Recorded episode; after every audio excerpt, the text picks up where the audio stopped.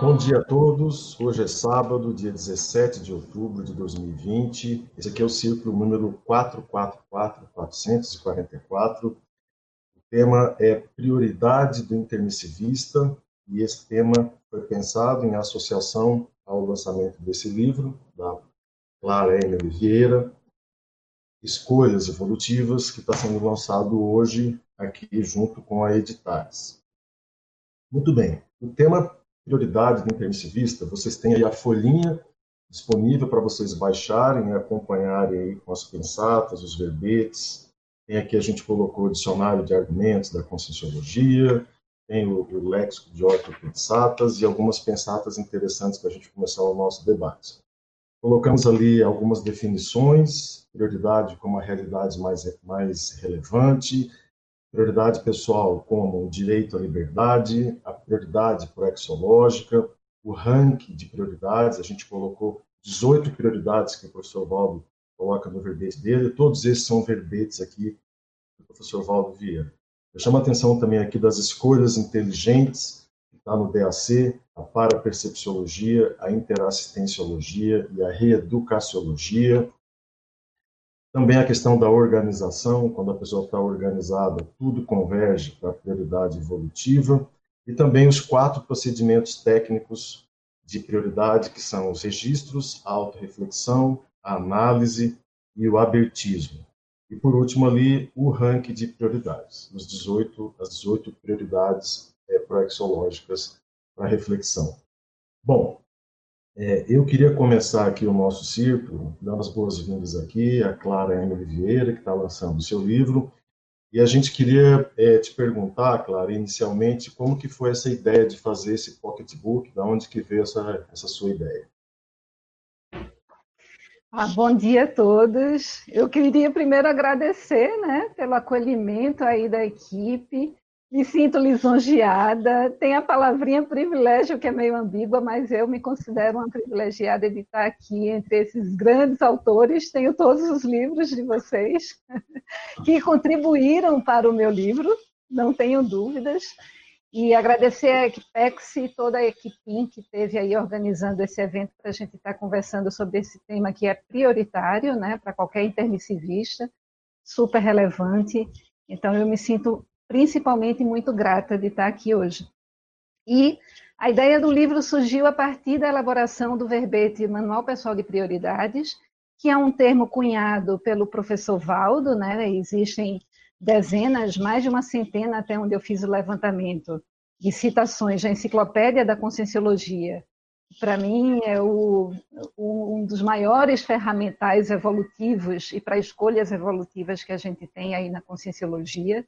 Eu sou fã, realmente, e eu acho que isso está explícito na capa do livro, né, que é o tertuliário, e cada uma das opções de escolhas evolutivas do livro cita referências de verbetes da enciclopédia, então isso é bem marcante.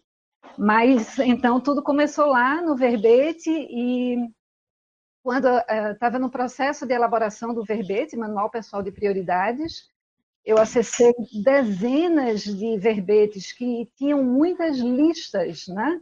Então, o próprio verbete do professor Valdo, Escolhas, é, Escolha Evolutiva, tem um cotejo muito interessante de o que é uma escolha evolutiva e o que é uma escolha anti-evolutiva.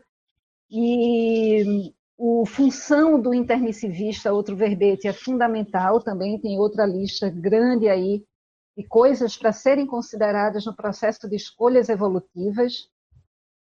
E aí, logo depois do verbete, surgiu a ideia de fazer uma compilação de todas essas opções, né? E, e as 120 são algumas. Na, nos primeiros três meses, eu já descarreguei aí cento e pouquinhas, eram em torno de 100 opções.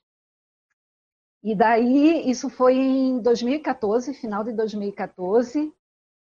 E daí eu apresentei a proposta que na época só tinha as perguntas, né? Para quem ainda não viu o livro, é, cada uma das opções traz perguntas em relação ao tema da opção, uma pensata e citações de verbetes da Enciclopédia da Conscienciologia.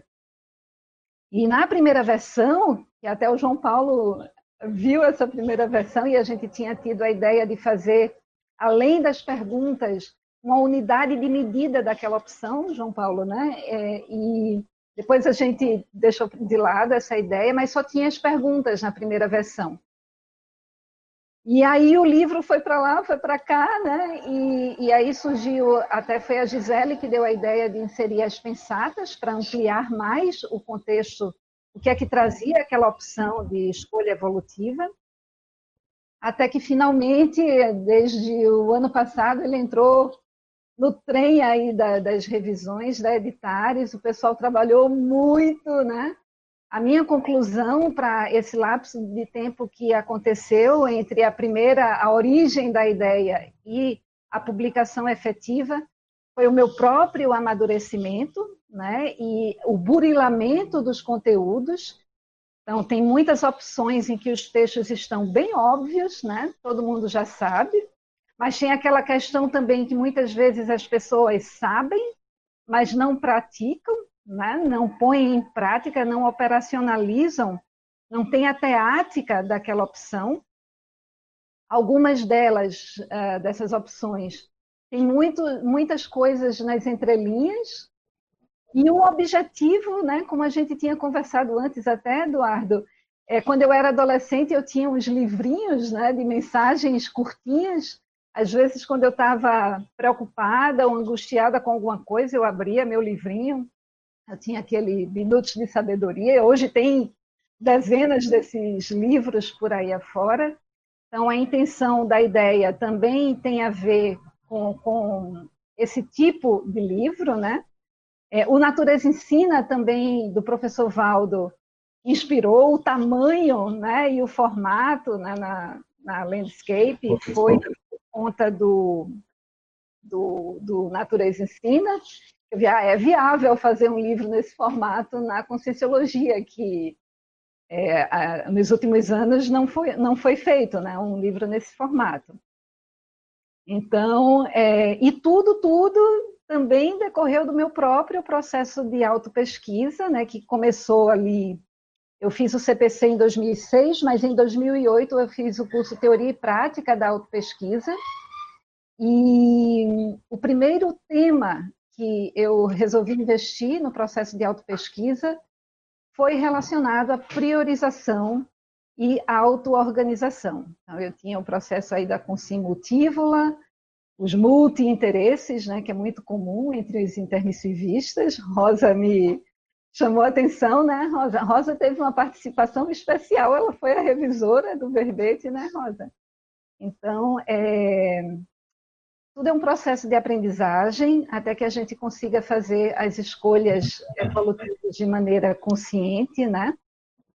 E da melhor maneira possível, considerando principalmente as diretrizes existenciais para o cumprimento da nossa proexis, para que a gente alcance o completismo existencial, que é o sonho de consumo aí dos intermissivistas, né? Uhum. Eu eu esqueci de falar alguma coisa, se eu lembrar, depois eu falo. Não, tudo certo, você fala mais. Mas é, eu tenho umas questões aqui para te trazer, até que eu fiquei um pouco de dúvida em relação ao livro.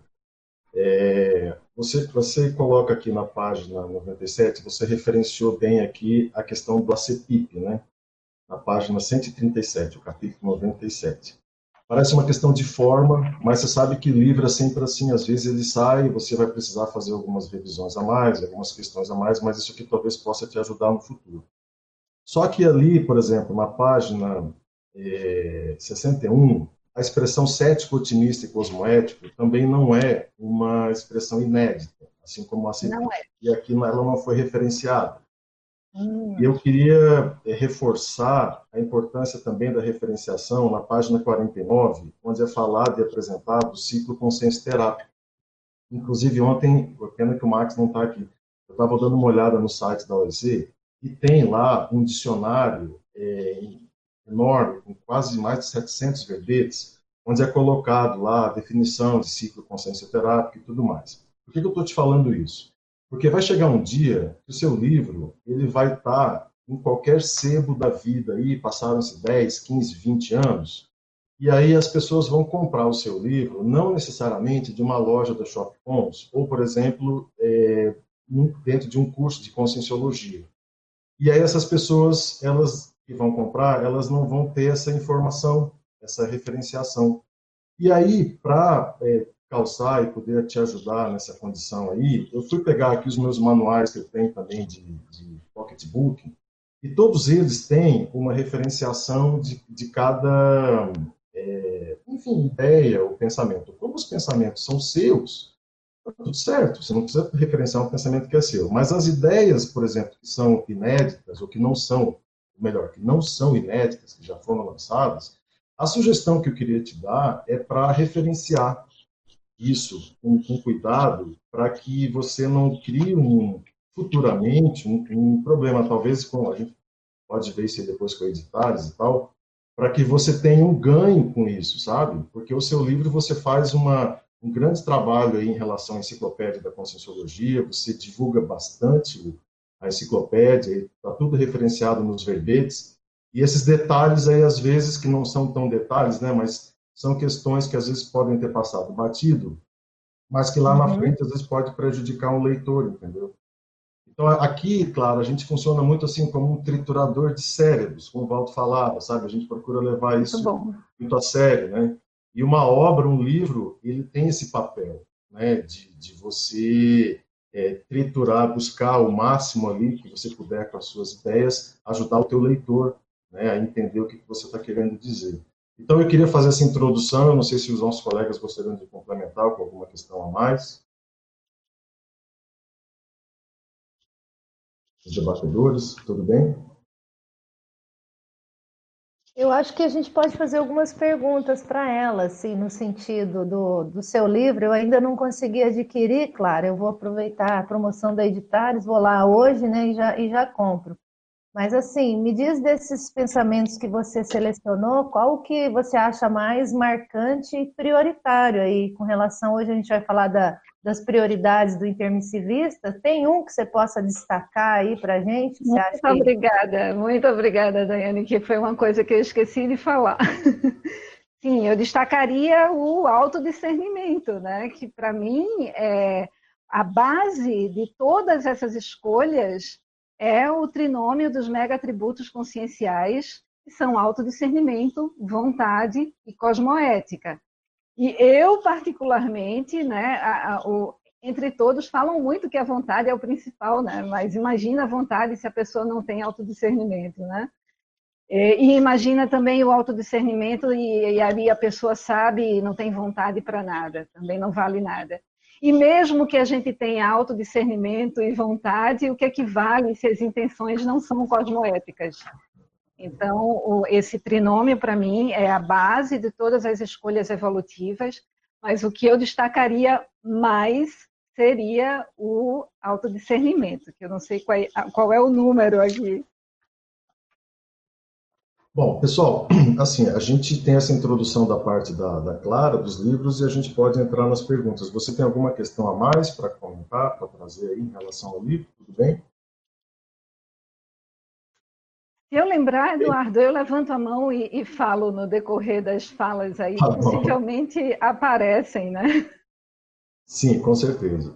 Então, eu queria destacar também, Eduardo, é, que a, a proposta do livro, né, ele é predominantemente para o público de intermissivistas e pré-intermissivistas, mas é, tem várias das opções que são facilitadoras, otimizadoras da vida de qualquer pessoa, né? Então, é, a, a, questão do paradigma está em todos, em todas as opções, mas sempre é útil a gente pensar em várias dessas opções até para uma, uma simples condução de vida mais produtiva, mais equilibrada e mais tranquila. É, isso é um debate interessante, claro, porque é, quando a gente publica o livro, a gente pensa assim, ah, meu público-alvo é aqui da conscienciologia, por exemplo, a pessoa quer fazer um livro sobre introdução à conscienciologia.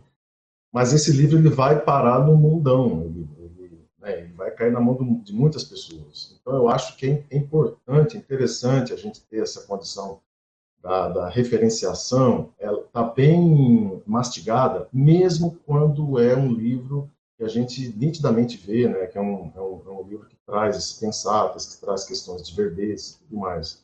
Eu vejo isso, é um, é um cuidado, sabe? É um cuidado a mais. Eu tive recentemente uma experiência em que eu tomei todos esses cuidados, mandei um artigo para uma revista aí que não é da Conscienciologia, eles eh, tiraram os itálicos, por exemplo, das falas de, de, um, de, um, autor que eu coloquei, e eu tive que reclamar para a editora que tiraram o itálico, então parecia que o parágrafo era meu. Está entendendo? Então isso é um problema, um problema muito. É, veja, não mexeu, não mexeram no conteúdo, né? Mas aquela condição da forma, é, se, entendeu? Eu tive que bater neles lá porque senão ia aparecer um plágio da minha parte, entendeu? O que não foi. Eu tinha, inclusive, o artigo original e mandei para eles de novo.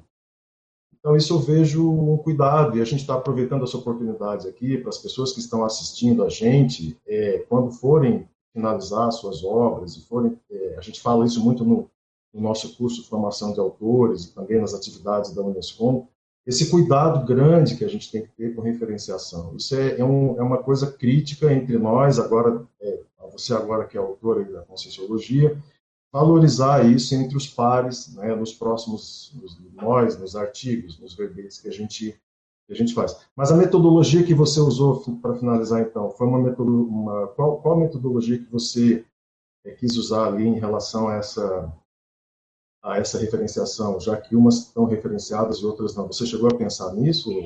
Sim, Eduardo, mas eu, eu acho que a gente pode melhorar sim, principalmente nos termos que você ah, falou como exemplos aí, né? Eu acho que é interessante a gente fazer uma referenciação mais é, conectada ao que a gente está citando, mas eu me preocupei, por isso que nas referências bibliográficas tem citações de livros que eu não citei nas opções, mas que eu achei importante constarem, justamente porque eu diria que todas essas ideias estão contidas aí nos tratados de conscienciologia, né? É, a minha intenção, na, na, na, e por isso que surgiu nesse formato o livro, era para ser uma coisa simples, um livro de bolso, de fácil acesso, para a pessoa vai começar o dia, abre, lê uma dessas opções, ou à noite, antes de uma projeção. Eu descrevo isso lá na minha introdução, né? Ou está preocupada com alguma coisa, usa para mudança de bloco pensênico, é, ou para um, processo de start de autopesquisa, né, com os temas. E uma das coisas que me deixou mais tranquila também é que, como eu cito para cada opção verbetes da enciclopédia da Conscienciologia, é, isso vai expandir a, a, as ideias, né? A pessoa pode aprofundar o tema que está sendo proposto. Dentro dos verbetes já tem a remissiologia e as referências bibliográficas, a webgrafia também. Então, eu relaxei um pouquinho, confesso, por conta desse pensamento, sabe? Lá no final é. também tem glossário, também tem os livros complementares. Então, é, eu procurei. Sabe uma. Desculpa só te cortar. Sabe uma coisa que eu acho é, importante, nesse, especificamente nesse ponto, é que é, quando você pega o livro físico, as pessoas que vão ter acesso a esse livro físico, eles não têm, não sabem, às vezes não sabem nada que tem online, que tem verbete, que tem todo um rol de pessoas, entende? Por isso a importância da mastigação, digamos assim, da referenciação em cada página. Porque quando é o, o pocketbook, o pocketbook tem esse papel de você pegar assim, ó, e puff, abrindo uma página. Então, o, o teu leitor, ele vai abrindo uma página, mas às vezes ele não viu a introdução, por exemplo. Claro que isso acontece. E aí acaba que você pode passar uma, uma, uma questão ali que que não é o que você quer, que você às vezes não pensou e tal, por estar amparado, entre aspas, na enciclopédia. Mas, assim, quem pegar o seu livro não sabe de enciclopédia e não sabe que existe verbetes e tudo mais, entende? Mas, enfim, eram essas pontuações que eu queria fazer inicialmente. Mas é para saber, tá? Tem que ler a introdução. É tão curtinha, gente. Não, tem que bem. ler a introdução precisa aí. Ler, precisa ler. É, só que na introdução, na introdução, você cita os verbetes, né? É, você fala que tem uns verbetes ali. E, e o que a gente está trazendo não é necessariamente isso, é a questão da referenciação dos termos que não são inéditos. Essa, esse foi o ponto do, do, do debate né, em relação Vamos melhorar para a segunda edição. Muito bom. Vamos É, não, só para fazer uma contribuição aí, né, a mais, né, não está só o Eduardo falando aí, mas é, é, eu penso que tem várias maneiras de se fazer isso, né, então talvez se a preocupação foi é, às vezes não embatumar o texto, né, que às vezes fica muita citação e não fica uma coisa que cai no teu objetivo, existe também modos de trabalhar com isso, como por exemplo você colocar uma nota, né, que pode ser uma nota ao final do livro. Então você aparece lá, número 1, um, não vai aparecer mais nada além do número 1, um, mas se você sabe que tem uma referência citando o, o autor lá no final do, do livro, né?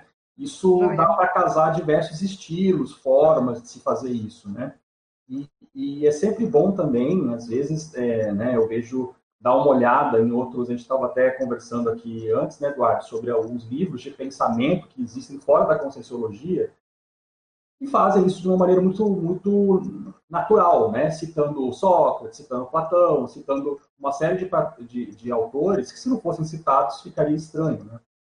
Então, aí são algumas dicas né, para o processo de qualificação que acho que ele está dando aí, que são interessantes, mas, de qualquer forma, né, tá aí, né? Você, você de fato faz um esforço aí grande de, de citar verbalmente, né? A questão da, da conscienciologia e dos, dos, dos autores, mas na parte escrita talvez reforçar mais isso porque é o que fica, né? É o que vai permanecer. Perfeito. Beleza, gente. Bom, vamos fazer a nossa primeira pergunta aqui, que é, na visão de vocês, agora para todos aqui, né? O que, que vocês acham que dificulta as pessoas a fazer escolhas? Qual é o principal agente dificultador?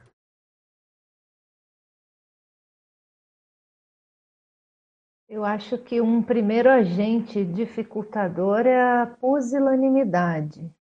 A pessoa tem medo, né? ela é escrava do medo, e aí, em função desse medo, que pode ser medo de responsabilidade, pode ser medo do ônus que essa escolha vai trazer, ou até mesmo, às vezes, de um bônus que a pessoa nem enxerga, então, essa pusilanimidade pode, vamos dizer assim, dificultar as pessoas a fazerem escolha, né? Porque toda escolha ela tem ônus e bônus, né? Então, eu vou colocar como uma primeira variável aí dentro dessa sua pergunta o medo, né? A pusilanimidade.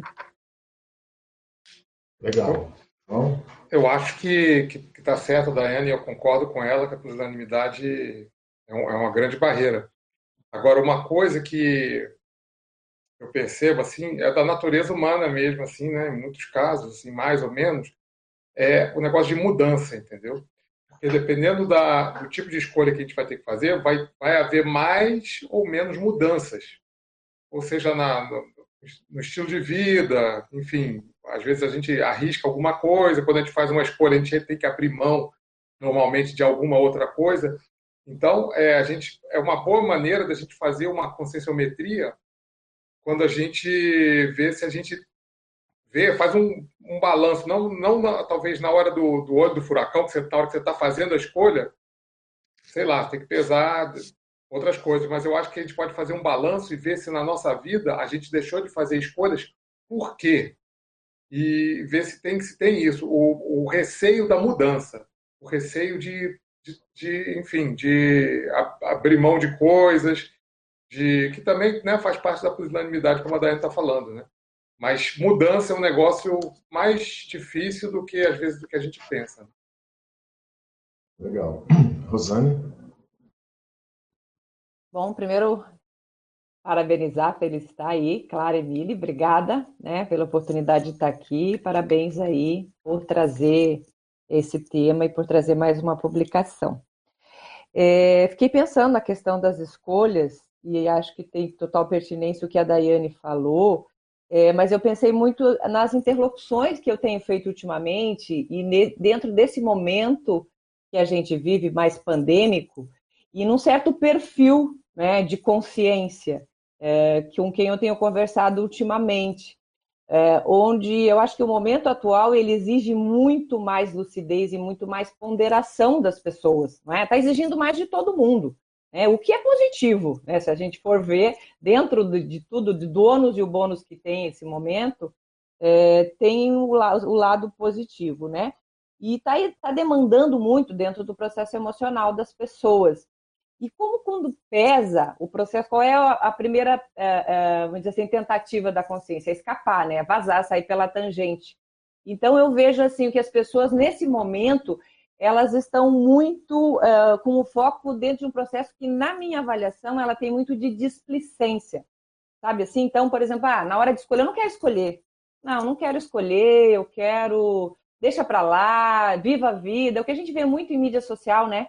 Seja leve, não, beleza, eu acho que tem que levar a vida com leveza e tal, a leveza ela ajuda muito, mas para mim tem muito um outro fator, não é? Que onde as pessoas estão num momento, né, a gente já tem uma certa vida, às vezes uma dificuldade de levar as coisas com um certo equilíbrio, e aí vem um fator que sobrecarrega e a tendência da pessoa é, não, eu não vou, quero fazer nada, não quero escolher nada, né? E aí acaba optando por uma certa displicência que tem a ver com a questão da responsabilidade também, né? Porque toda escolha ela implica em responsabilidade. Então a pessoa ela quer talvez nesse momento ficar ali, né? Na marola. Né? Então essa é uma avaliação que eu faço em função de algumas interlocuções que eu tive recentemente. Rosa, legal, Rosane. Então, é aquela velha, velha encrenca, né? Não escolher já é uma escolha, né? E eu acho que, assim, pelo que eu estudei, a, os conflitos íntimos têm uma relação muito intrínseca com essa condição de escolha. E a escolha é uma coisa que começou com, com o cérebro humano, né? Então, a gente escolhe há muito pouco tempo. Eu vou dizer da escolha evolutiva, às vezes, algumas coisas que passam comigo. É, sabe aquela, aquela questão do discernimento que a Clara colocou logo no início, né? O discernimento é você separar o melhor do pior, o mais evolutivo do menos evolutivo, o prioritário do não prioritário. Então, para mim, assim, o que eu acho que dificulta a escolha né? No, no, sentido assim do determinismo de escolher logo, né? Leva um tempo para escolher. É a, é a, falta de previsibilidade, a falta de cognição para saber não aonde aquilo vai dar. Então é o próprio processo mesmo da escolha. Eu estou falando mais da, da, da, da, escolha evolutiva, né? Então assim tem um, um, uma coisa muito, como que eu vou dizer, muito tácita que é aparentemente bom para todo mundo, e aí, se você vai naquele tipo de escolha, você não tem muito conflito. Mas na hora de você escolher uma coisa que não é muito do senso comum, mas que para você aquilo é o prioritário, eu acho que aí, eu acho que o que pesa, na minha opinião, é a falta de previsibilidade, a falta daquela, talvez do parapsiquismo, ou de uma visão de cosmovisão, de ver de onde aquilo vai dar, né? E o fato de não escolher, para mim, já é uma escolha. Né? Então, eu penso que seja isso. Clara, uma, uma coisa que eu queria te perguntar. É, as escolhas evolutivas, elas são, é, na maioria das vezes, com mais pressão, não são escolhas simples, né? não são escolhas fáceis. Por exemplo, vou sair de férias né, para Cancún ou vou é, pegar um fim de semana para terminar aquele capítulo que eu preciso escrever sobre um assunto que é o meu gargalo. Provavelmente, se a pessoa não está lúcida e ela tem dinheiro, ela compra as passagens logo para fugir daquela pressão. Né? É, como é que você, é, o que, que você acha disso, se você concorda, e assim, quais são as saídas é, que você arrumou ali para fazer as escolhas e, e saber lidar com essa pressão natural das escolhas evolutivas. É, o pessoal estava falando aí, eu estava compilando algumas coisas complementares, Eduardo. Acho que o autodiscernimento, a lucidez é crucial para o processo de escolha. Então, se a pessoa não tem discernimento, não tem lucidez, né, é, vai ficar complicadíssimo. A própria definição de escolha evolutiva lá no verbete do professor Valdo né, fala nisso, do processo de hiperacuidade. Então, é essencial, né? E então a solução seria, seria a gente estar tá investindo na, na ampliação do, do, nosso discernimento, inclusive a autoconscientização multidimensional, né, que vai ter uma parcela aí de contribuição é, é, gigantesca, muito diferenciada, os próprios investimentos é, mentais somáticos e na intelectualidade mesmo, conhecimentos, informações, isso tudo vai somando, né? Agora, tem outros dois pontos, eu ampliaria o que o João Paulo falou com relação ao medo da mudança, ao medo das consequências das suas escolhas. Muita gente não escolhe porque ela não quer arcar com as consequências. Para ela, fica mais cômodo dizer assim: ah, mas não fui eu que escolhi. Né? Isso aconteceu, mas aí entra a fala da Rosa, que é o não escolher também é uma escolha. Então, sempre a gente vai ser responsável né, pelas consequências das nossas escolhas. Então, é, é, essa, a gente ter o discernimento, as pessoas terem esse discernimento é importante também. Escolher significa arcar com as consequências. E não escolher também. Então, ela tem que parar para reflexão. Uma vez eu ouvi você falar, Nonato, numa tertúlia que ficou muito marcante para mim, que lhe perguntaram o que é que, qual seria o investimento principal. E aí eu estou falando também do, do, do, que é que a gente pode fazer, né, Eduardo?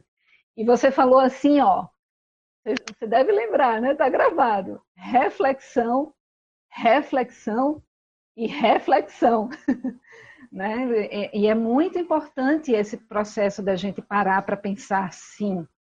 E aí entra o outro ponto que eu estava pensando com relação à primeira pergunta, né? Os autores estavam aí respondendo, que é a cultura da nossa sociedade.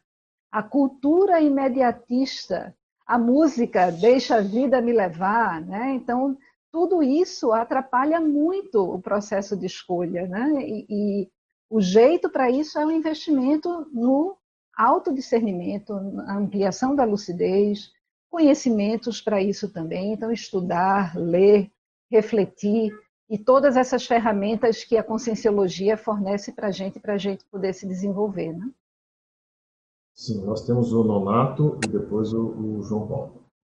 Eu queria lançar uma pergunta dentro disso aqui, para tentar ampliar o, o, nosso debate, que é, é, é, na experiência de vocês, vocês consideram que, a, é, né, porque tem, a gente está falando bastante da, da escolha é, enquanto um a prioridade, né, enquanto um processo mais assim é, ativo, né? Quer dizer, eu tenho, eu escolho algo, né? Eu tenho duas portas, escolho abrir essa, é, eu tenho é, 24 horas por dia, escolho preencher meu tempo dessa maneira.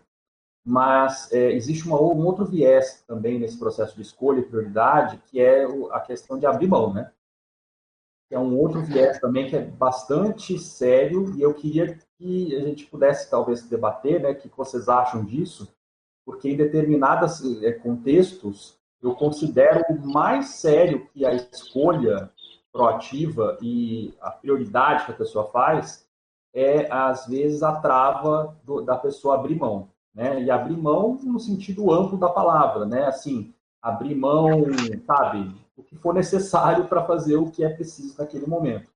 E às vezes essa é a dificuldade, né? Porque a pessoa ela quer, ela quer continuar com tudo, abraçar o mundo, né? É aquela coisa que o professor Waldo falava, né? Abraçar o mundo com é, os, os, braços, as pernas e a boca, né? Se possível, né? Tentar abraçar tudo. Mas a coisa não é, não é por aí. E até no processo da, da consciencioterapia, da, da conscienciometria, isso às vezes é um ponto que pega, né? Justamente essa dificuldade, às vezes, da pessoa reciclar um ponto é, não é às vezes a questão dela escolher algo em si, né, ou priorizar algo em si, mas abrir mão de coisas que já estão arraigadas e que ela valoriza é, e que e, e o ponto mais sério que eu vejo de estudo, né, é que essas coisas nem sempre são explícitas, né? A questão da prioridade é, muitas vezes é explícita, né? Então a prioridade de um livro é explícito, né? A prioridade né, de uma docência conscienciológica, de um voluntariado, de várias coisas, mas esse processo de abrir mão nem sempre aparece, né? Uma vitória silenciosa às vezes, né? Ou uma derrota silenciosa, né? Quando a pessoa não consegue fazer isso. Então, eu queria lançar essa pergunta nesse sentido, né? Assim, é, se vocês veem algum outro aspecto além disso, é, se vocês consideram, o que, que vocês consideram mais sério dentro desse processo de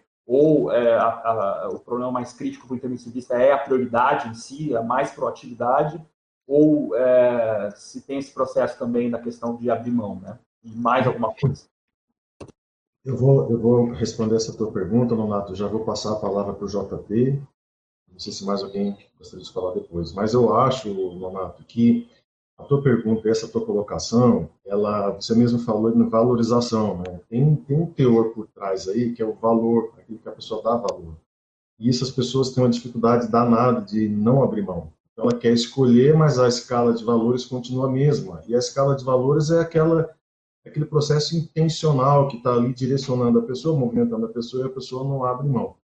E aí eu acho que nesse aspecto aí que você está trazendo, a maior questão aí é a crise. A pessoa ela vai cair a ficha na hora da crise existencial, na hora que ela vê que ou ela, ela não, ela, ela passou muito tempo sem abrir mão e chegou uma hora que ela vai colher as consequências disso, que é o, a situação que ela entrou, ela ficou e aí entra em crise e aí ela vai precisar reperspectivar tudo isso. Então, as escolhas, a meu ver, elas têm uma correlação direta, até um trinômio aqui que a gente anotou para debater daqui a pouco, que é o valor, prioridade e organização. Eu acho que isso, mais ou menos, é, é mais ou menos por aí. Mas acho que o JP também quer, quer falar ali. É, eu, eu penso, eu concordo aí com, com o que o Alexandre falou, e eu, eu também reparo uma coisa, porque quando a gente, como a gente está falando de escolhas evolutivas, né?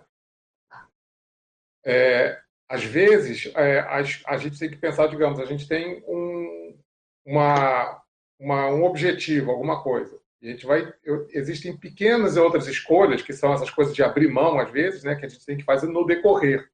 Muitas vezes o que eu posso perceber é que às vezes a pessoa faz algum tipo de escolha, ela quer dar um salto para o ideal logo, e nesse salto para o ideal, ela deixa algumas coisas, vai passando por cima de outras coisas.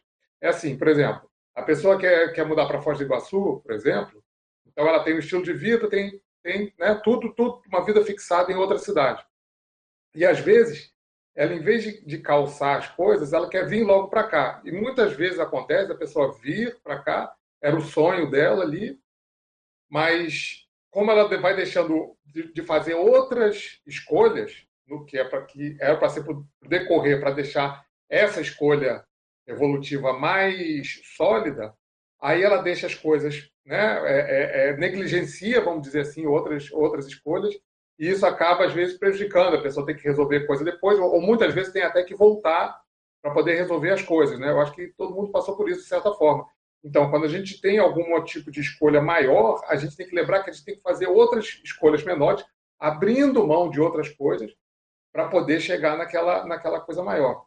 E também, tem uma coisa que o Alexandre falou aí que eu acho interessante, que é o seguinte: existem coisas, escolhas menores, que elas não inviabilizam uma escolha maior, mas às vezes são um pouco incompatíveis. Entende? Então, eu tenho uma coisa que eu quero, que eu quero que eu quero fazer, um objetivo, uma meta. Mas como eu não quero abrir mão de outras coisas menores, eu vou dando um jeitinho, né? Vou dando um jeitinho e levando e colocando na carga outras coisas para que porque eu justamente não quero abrir mão, né? Foi de novo aí o que o, que o Alexandre falou. E aí esse, esse tipo de coisa faz, acontece acontece que na escolha maior ela perde força, ela perde ela perde potência porque eu vou querendo abarcar um monte de coisinhas que eu estou apegado ali, e na escolha maior não fica uma coisa, vamos dizer assim, muito clara. Entendeu? E tem momentos que tem que ser uma coisa muito clara, preto no branco mesmo. Entendeu? Se ficar um negócio mais ou menos, tinham coisas que eu poderia não ter que eu, que eu poderia não ter deixado para trás quando eu, quando eu morava em outra cidade, que se eu, eu aí eu traria para cá, não ia ser crime, não ia acontecer nada mas ia ter aquela coisa capenga. Eu sei que tudo que eu, que eu, que eu as coisas, as conquistas que eu fui fazendo ao, ao longo do tempo teriam menos força e talvez demorassem mais tempo, porque você acaba ficando preso a pequenas é, pequenos apegos que você escolhe não abrir mão. É isso aí, João. Me lembra aquela condição, né? Eu tenho o A e o B para escolher, se você escolher o A, esquece o B, né? A pessoa escolhe o A, mas fica pensando no B. Poxa, eu estou aqui no A, mas eu podia ter pensado no B, porque né, a pessoa não, não abre mão, ela, ela, ela faz a escolha, mas continua pensando na, na que ela não escolheu. É, tem coisas, tem coisas que tem um, um, degradê, mas tem coisas que é melhor a gente não, não, não, querer dar jeitinho e inventar um degradê, né? Botar entre o A e o B uma, inventar uma letra ali no meio, né? Coloca um, um um delta né, no meio, sei lá. É. é. Rosane, você quer falar? Quero, quero sim. Eu fiquei refletindo aí dentro do que o, o, o Alexandre falou, é, e eu vejo que essa questão de abrir mão, é, ela tem um viés, tem vários vieses, né? Acho pertinente tudo que foi falado, mas é, tem um viés para mim que eu poderia, acho que talvez descrever como uma certa insegurança, né? Então, por exemplo, é, é, a gente pode citar como exemplo nem o bebê, né? O bebê, é quando ele, ele vai caminhar, né? Aí ele está agarrado ali, né? Aí ele vai tentar se arriscar, mas ele vai ir pro, vai, às vezes vai para o vazio, não é? E aí ele fica agarrado, fica agarrado ali, porque aquela ali é a segurança que ele tem. Então eu vejo que às vezes é, tá, o processo está no fato da gente construir novas referências. É? Então você tem aquela referência e você fica preso àquela referência, que tem a ver com a questão do novo, né? Da, da, possibilidade da pessoa se abrir para o novo, experimentar, que é tudo isso muito que a gente traz. É, mas eu trago muito isso, às vezes, às vezes coloco mesmo em sala de aula, é a questão da construção de nova referência, porque às vezes você fica preso muito em cima de um referencial, né? E aquilo te dá segurança e aquilo de alguma forma te prende. E aí, como é que você vai abrir mão daquilo que te dá segurança. Para você partir para o inseguro, não vai. Então, às vezes, o primeiro passo seja você construir uma nova referência, algo que te dê uma certa segurança, e aí para você, né? Mas tudo é um processo dentro é, de uma, uma maturidade que a pessoa vai construindo, certo? Mas eu vejo muito isso em função de construção de referencial. É, isso é muito ligado ao estresse, né? Porque a hora que você sai de um referencial para o outro, você fica. E as pessoas não querem isso, né? Elas querem segurança porque isso dá conforto. Né? Exatamente, exatamente. Então, talvez o primeiro passo seja esse, não é? É, interessante. Pessoal, lembrando quem está assistindo a gente no YouTube, é, vocês podem se registrar no canal, né, que vai ajudar aí o ciclo somático e dar os likes aí que ajudam nos, nos algoritmos aí para a gente ter mais evidência aí na internet. Então quem puder dar os likes e se inscrever no canal nos ajuda. Eu perdi alguém aqui que levantou a mão, Clara? Pode falar, Clara. Clara Daiane. Daiane tinha levantado a mão primeiro. É? Posso falar? Não, eu queria só falar uma coisa que a gente já sabe, né, nesse processo, para que a gente tenha a condição de fazer escolhas evolutivas mais assertivamente, é o processo de autopesquisa, né? Os trafares e os trafais atrapalham muito que a gente faça as escolhas assertivas, né, evolutivamente. Então, o investimento no processo de autopesquisa é fundamental. E outra coisa bem básica, inclusive você, Eduardo, eu li num artigo seu antigo também, que você chama a atenção do quanto é importante a gente dar conta primeiro das coisas mais básicas, para depois, e tem a ver com o que o João Paulo falou também, para depois a gente partir para as coisas mais avançadas. Então, eu dou aula também de inteligência emocional e eu vejo que muita gente não investe nem na sua saúde física. Se a pessoa não está bem fisicamente, está com dor, está com pressão alta, está com uma série de processos físicos que não tem condição nem da pessoa exercitar o seu discernimento, ela não vai chegar a lugar nenhum. Então, essas coisas mais básicas precisam ser trabalhadas, precisam ser atendidas, e o processo de autopesquisa é crucial, porque senão entram os mecanismos de defesa do ego, os trafares, as tendências, os temperamentos atravancadores, e a pessoa não vai ter nem condição de refletir adequadamente para poder fazer as escolhas evolutivas. Legal. Acho que tem a Daiane agora e a Rosa depois.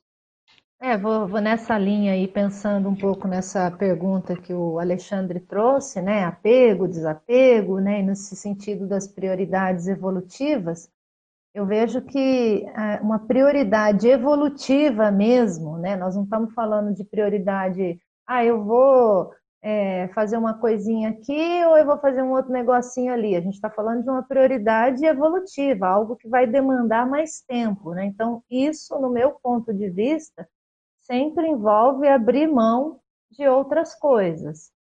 E aí, dentro da linha que a, que a Clara começou a puxar, eu vejo que às vezes a pessoa está apegada a certos trafares, a certas autocorrupções, aquela condição da autocomodação, né, a lei do menor esforço, enfim. E até, até certo ponto ela fica, às vezes, apegada às coisas básicas, né? Então a Clara lembrou bem, ah, a gente precisa atender Tá certo, só que chega um ponto que às vezes a gente fica apegada ao atendimento a essas coisas básicas e a gente nunca sai delas. Então, vamos dizer assim, que a direção da prioridade evolutiva vai chegar um momento que, gente, já está atendido, vamos lá, já preciso tirar isso de letra e vamos começar a fazer outras coisas, né?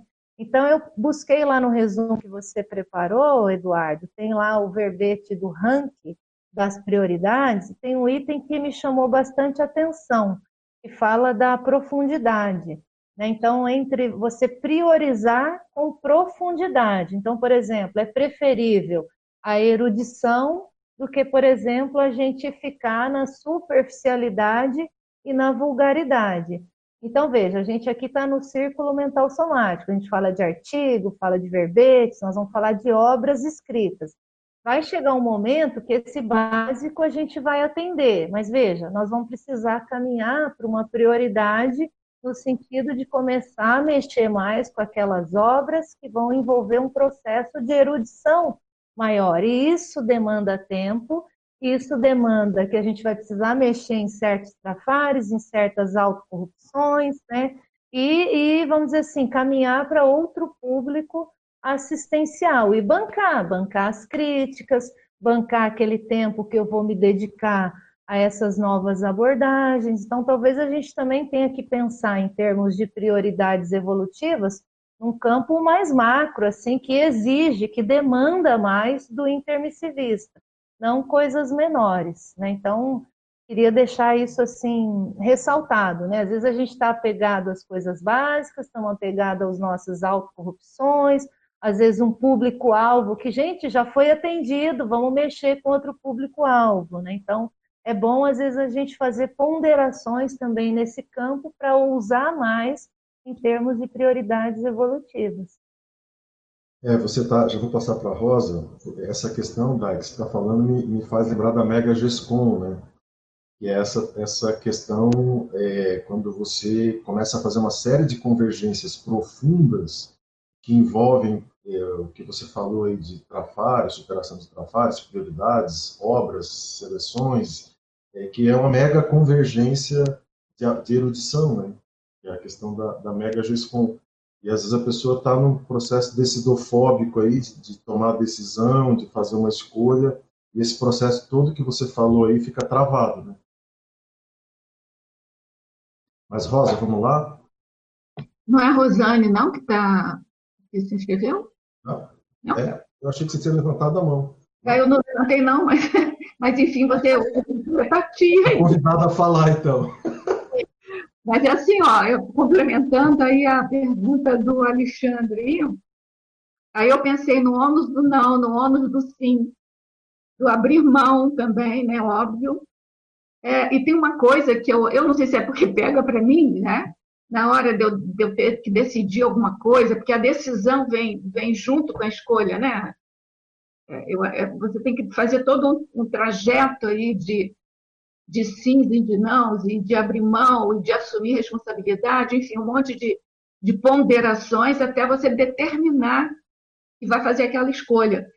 É, é o risco, é, é quase aquele, é, é, é quase um medo do desconhecido, sabe? Do que, que vai vir mas eu acho que isso é como eu falei inicialmente, é falta de cosmovisão. A gente não, tem muito a cosmovisão. Eu não lembro mais quem que falou do autoconhecimento. É, eu não sei vocês, mas eu não me autoconheço completamente ainda. Né? Eu não sei completamente o meu passado. Eu não tenho a recuperação de todo, de tudo que eu preciso, que eu preciso fazer para o futuro.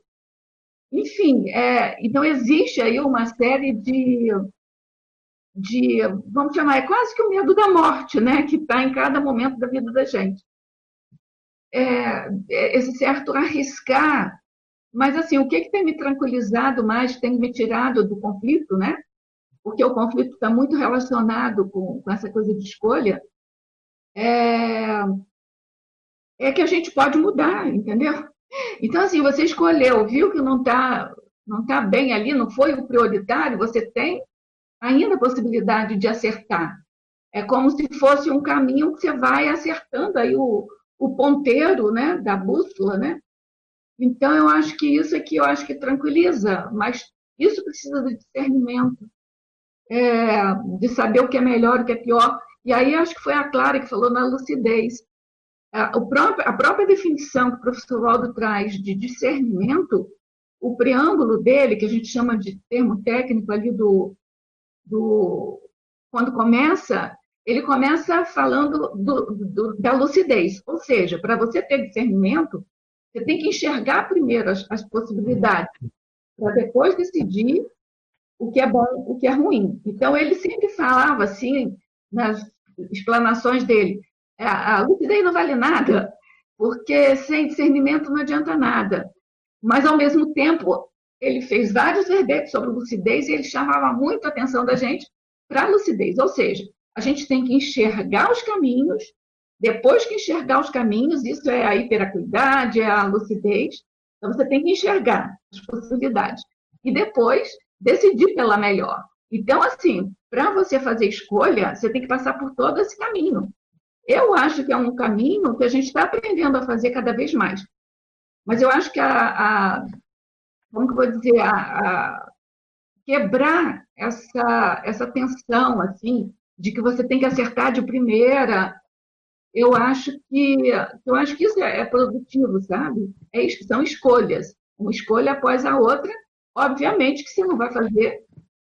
É, a gente que está aqui a gente já tem assim um manancial, um corpus de conhecimento suficientemente grande para a gente ter algumas diretrizes positivas, né? Que não precisa de passar pelo pelo sabor de saber que aquilo não, não vai dar em nada. Mas mesmo assim, cada caso é um caso. Então eu acho que, que a dificuldade é essa, é a previsibilidade, a causação da tua escolha, ou seja, o que, que vai acontecer com aquilo que você vai escolher. É, Para mim é isso. João Paulo, levantou a mão?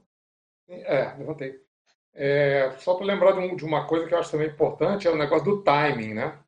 Existe um timing para escolher as coisas, e se a gente deixar isso passar, né, muitas vezes a gente faz a escolha só que atrasada, e às vezes tem esse negócio também de, de novo, de, de abrir mão, e às vezes, assim, o que aconteceu? Você não fez na época que você, você não fez a escolha quando você podia, né? Enfim, fazer. E aí você tem que abrir mão dessa escolha mesmo. Mais tarde você, poxa, eu deveria ter feito tal coisa e fiz outra.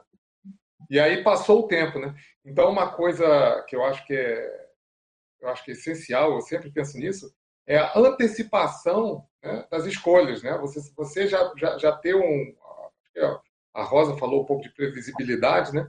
Mas eu colocaria justamente previsibilidade como antecipação de, de situações ou de coisas que você pode chegar, você vai ter que fazer. Você está seguindo um, um, um, um trajeto. E, e, tem outra coisa. Quando a gente escolhe alguma coisa com antecipação, ou seja, você pensa, ó, se, quando chegar a hora eu pretendo fazer tal coisa.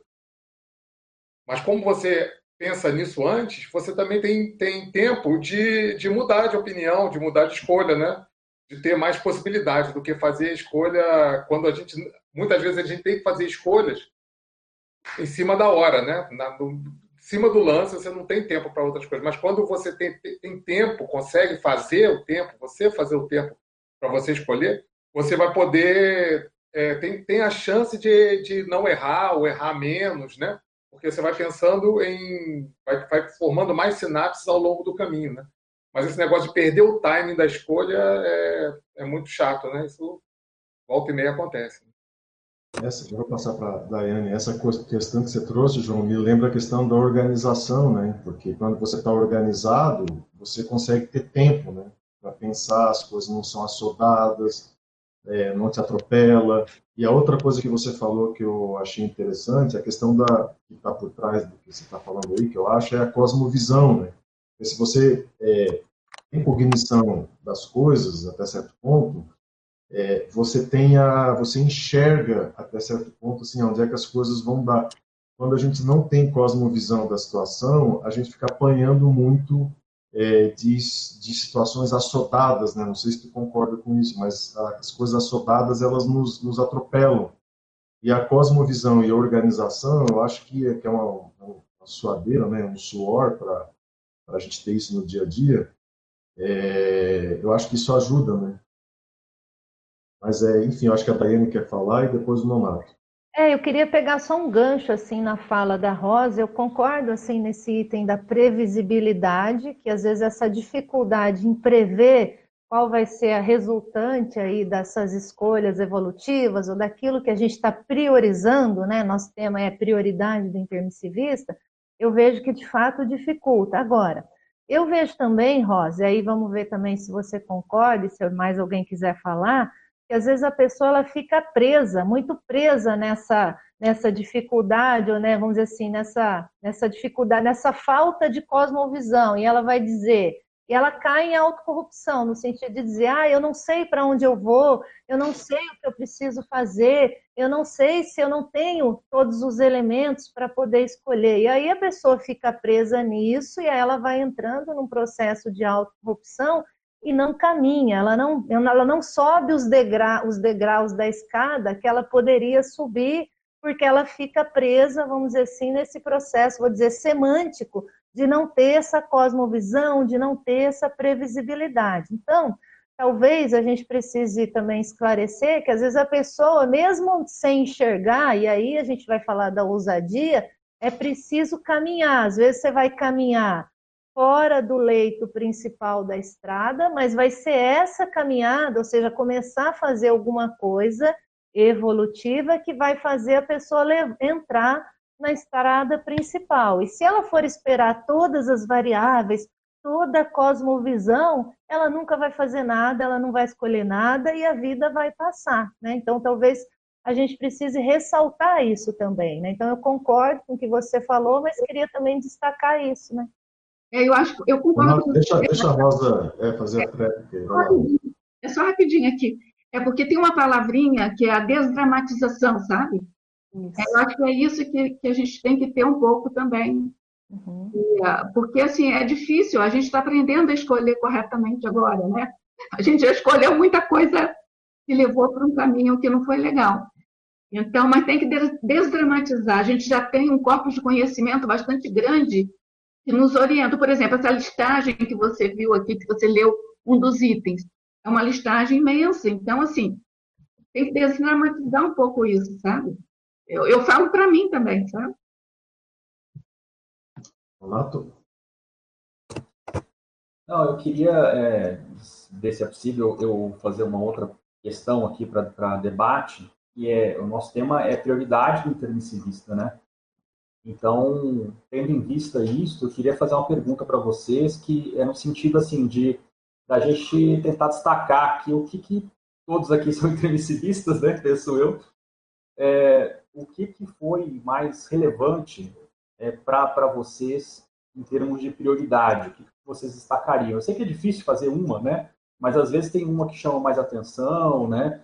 É, aproveitando o gancho aqui, né, da minha própria pergunta, mas assim, eu estava pensando bastante essa semana sobre, né, sobre algumas questões, alguns princípios, né, que é, assim quem teve a oportunidade de conviver mais perto do professor Valdo, né, é, ele passava alguns princípios mais básicos da conscienciologia e que a gente vê às vezes numa geração mais nova que esses princípios não estão tão fortalecidos. Então a gente precisa debater mais sobre isso, né? A gente precisa repassar aquilo que a gente, a gente aprendeu uma das coisas que eu vejo hoje, que ele batia muito na, na, nessa tecla, e que eu vejo hoje, que para mim foi uma das coisas mais importantes, assim, vou simplificar, que é, foi a principal, né?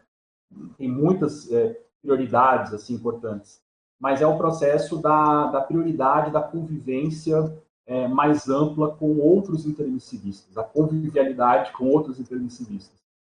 Eu acho que a dimensão da conscienciologia se torna outra, sabe? Eu vejo que de fato, é, uma coisa é você ter uma, uma relação com a conscienciologia mais virtual e mais superficial como estudante. A outra coisa é você conviver com outros intermissivistas e você colocar em xeque aquilo que você interpreta da conscienciologia, aquilo que você faz com a conscienciologia.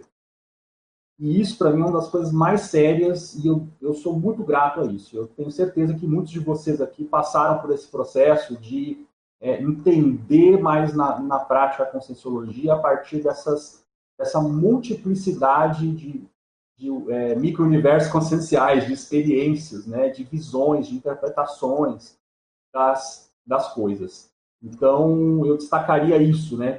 Certamente teve outras importantes, mas eu destaco aqui esse, esse ponto. Eu queria que vocês devem se lembrar de outros pontos aí na, na, na experiência de vocês, como o tema é prioridade no intermissivista, é, seria interessante a gente destacar aqui na nossa experiência o que, que foi importante é, em termos de prioridade para cada um aqui que se considera intermissivista? Posso falar, posso falar com, com relação a. Já que o Alexandre falou da parte de, de conhecimento da Conscienciologia, tem uma coisa que eu observo, sabe, Alexandre? Que eu acho que às vezes falta para muita gente que chegou na Conscienciologia é, há menos tempo, né? Então, por exemplo, antigamente, o que acontecia? A gente não tinha essa quantidade de, de livros que a gente tem hoje e nem rede social, que é uma coisa que dispersa muito a gente, né? que é muita informação, muita coisa. Então, o que, que a gente tinha? O Valdo lançando um livro, alguns poucos autores, não tinham tantos, né? São poucos autores. E o que, que acontecia? A gente conseguia se focar mais nas, nas teorias da conscienciologia quando ali ela, ela quente, né, as coisas. Hoje em dia a gente fala com muita naturalidade de uma série de coisas, por exemplo, de proexis, mas foi uma grande novidade quando chegou, né? Ou a gente fala de de reurbexis. Foi uma grande novidade quando ele lançou também o, né, apesar de ser relativamente recente, quando ele lançou o Homo sapiens reurbanizados. Então, o que acontece? Eu acho que existe uma coisa que é, é relacionada à escolha, mas também à prioridade, e uma coisa que foi muito boa, assim, a gente foi obrigado, assim, a gente não tinha muita escolha, a verdade é essa. Porque a gente não tinha, a gente tinha muita, muito menos informação do que a gente tem hoje. Então, chegavam os fundamentos da conscienciologia, ficaram muito fortes na, na, na, naquela geração, né, de as pessoas que já estão há 20 anos, 25, 30 anos. Então, a gente tinha aquelas informações, então se, se, se, debatia, se discutia muito sobre menos coisas, só que aqueles fundamentos ficaram muito fortes. E o que acontece? Às vezes a pessoa chega agora na Conscienciologia e ela pega, o, por exemplo, o Léxico de, de Ortopensatas, que já foi um livro com característica de, de, de, de, de pensatas, né? assim, frases de assuntos, mil assuntos variados. Não foi que nem o Homo sapiens que foi um monte de variáveis em cima de uma, de uma questão, que era Reubert. E aí o que acontece? Isso fez com que a gente desse, tivesse muita solidez né, com relação aos princípios da conscienciologia, para depois a gente, hoje em dia, poder, enfim, destacar, escolher outras coisas, ver os caminhos, ver esse histórico. Então, eu seria um, um conselho, não sei, né? Me perdoe a ousadia, mas um conselho assim, para as pessoas que, que começaram e chegaram já com, com a maioria da bibliografia da, da Conscienciologia já publicada, isso tudo, não deixar de estudar as bases. O Projeciologia, os 700 Experimentos, alguns livros, como, por exemplo, 200 Teáticas, e livros também de outros autores da Conscienciologia, né, que, estão, que foram lançados há, há, tempos atrás, que isso dá muita solidez para hoje em dia as escolhas que a gente vai fazer, as escolhas evolutivas, né? Dá, é, é, muito o, o arcabouço, a nossa, o nosso alicerce de conhecimento conscienciológico fica muito forte. Eu acho que isso para mim fez muita diferença, porque aquele negócio, a minha escolha foi estudar Conscienciologia, mas na época, como a gente tinha menos, menos opções, a gente não tinha tanta escolha de estudo. Então, a, a, o, que tinha a informação de ponta era o professor Valdo lançava, e ele lançava aquilo, era um estouro, daqui a pouco ele lançava outro negócio, era outro estouro, mas se discutia mais sobre coisas e foi dando mais bases. Pelo que eu entendi, então, João, você está dizendo então que a tua prioridade, é, enquanto intermissivista, que você considera mais relevante para você, foi a priorização da cognição do estudo do paradigma consciencial. Exato, eu não sei como é que vai ser a minha vida na próxima internição, na, na, na, próxima vida, mas se eu tiver agora o máximo possível de arcabouço, de conceitos da Conscienciologia, coisas que eu fui preparado né, dentro, dentro do curso intensivo, que eu me preparei, mas eu acessei aqui, quanto mais sinapses eu tiver disso, melhor. Eu vou conseguir acessar as ideias com mais facilidade, eu vou conseguir talvez diminuir o tempo né, de, de dispersão para o tempo para quando eu acessar as ideias da Conscienciologia, se eu conseguir acessar tudo né, na próxima intermissão, enfim, a gente está na pré-intermissiologia, mas é por aí, é por aí. Eu acho que a gente tem que fazer sinapse para neossinapses, importante quanto, quanto aos conceitos da Conscienciologia. Acho que a Daiane quer falar. Deixa eu falar a minha, posso? Estou me coçando aqui. Eu também tenho uma lista, Alexandre, de prioridades assim que eu elenquei. Aí eu tentei pensar assim naquilo que eu acho que fez mais diferença. Então, eu fui no campo do desenvolvimento do parapsiquismo. Desde o momento que eu comecei a mexer com isso, banquei isso, fiz lá exercício atrás de exercício, quietinha, caladinha, e isso foi fazendo assim a diferença e me gerou uma série de resultados. Mas eu não queria, e na hora que eu fui mexendo com isso, o que, que eu vi? Que a, a antena abre, você capta tanto de amparador quanto influência de assediador. E aí a minha preocupação foi, nesse momento, quando eu me dei conta disso, né, de, do ponto de vista prático, que eu precisava mexer com a sinalética do amparo. Então, o desenvolvimento do parapsiquismo precisava caminhar no sentido de desenvolver a sinalética de amparo, né?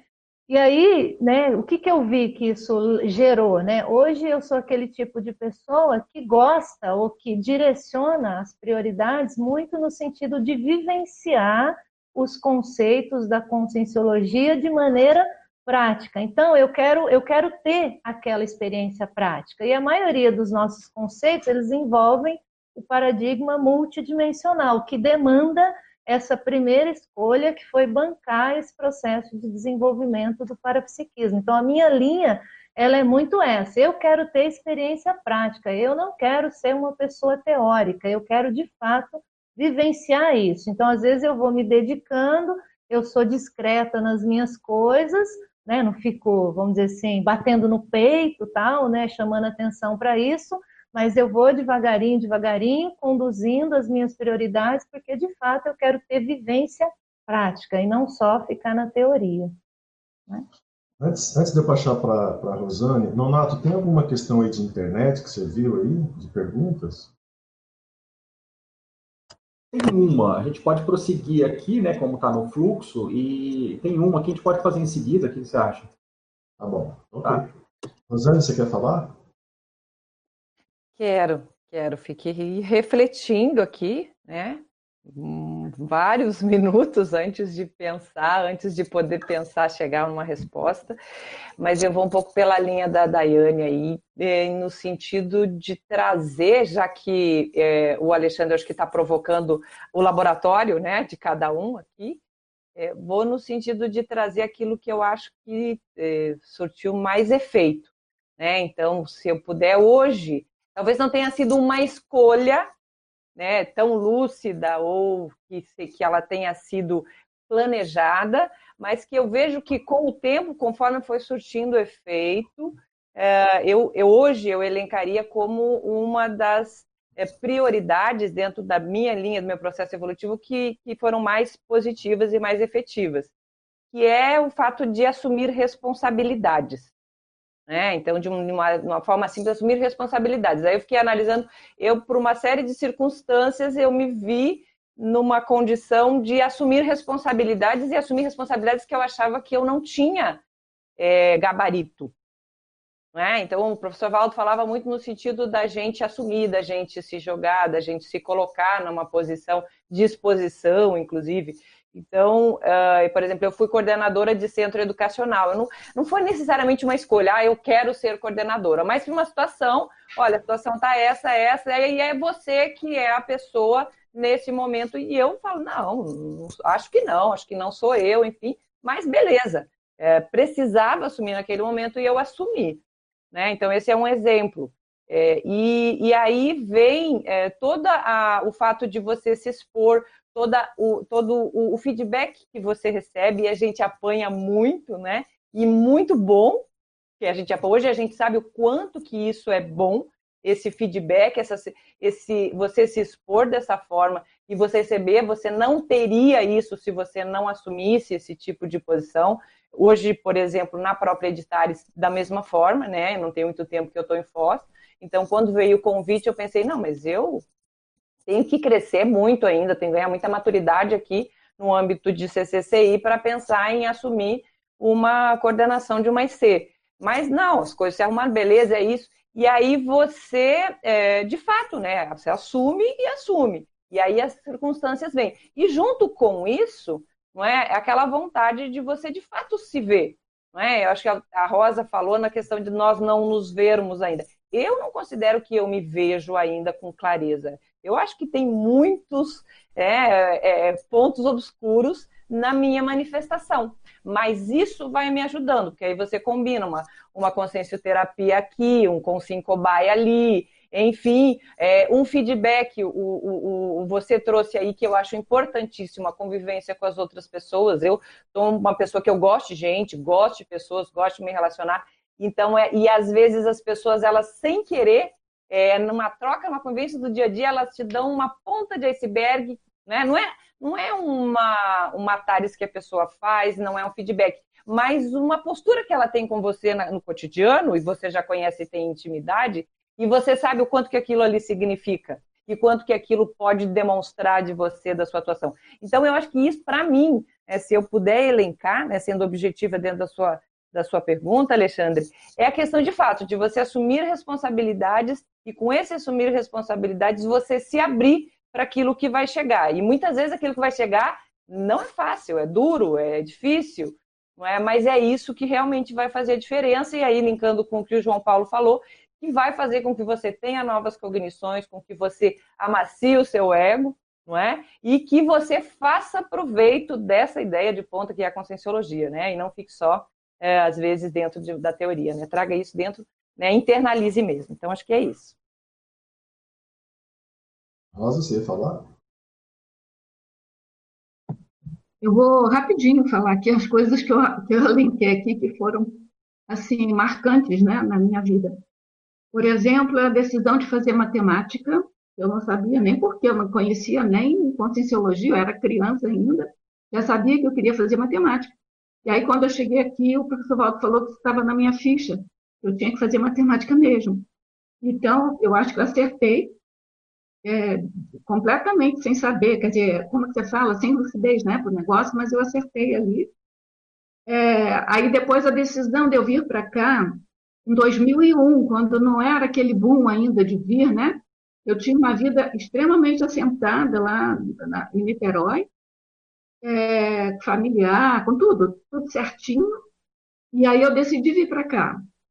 Né? E a, a, decisão foi, foi, como que dizer, alicerçada é, no desenvolvimento do mental soma e em aprendizagem de fazer assistência, porque pelo conceito da desperticidade, para mim eu identifiquei que desperticidade era onde começava a possibilidade de fazer uma assistência real, de fato, né?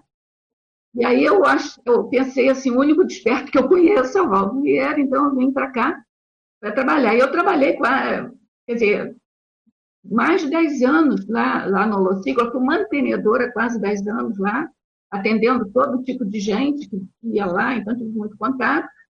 E nesse período eu tive que assumir a, o financeiro do CAEC, então foi assim a primeira grande experiência assim é, eu tive aqui em Foz do Iguaçu. Lá em Niterói eu tive também que assumir a coordenação lá do centro de Niterói, foi um aprendizado muito grande também. É, e assim, no início da, do meu conhecimento com a Conscienciologia, o que, que eu priorizei?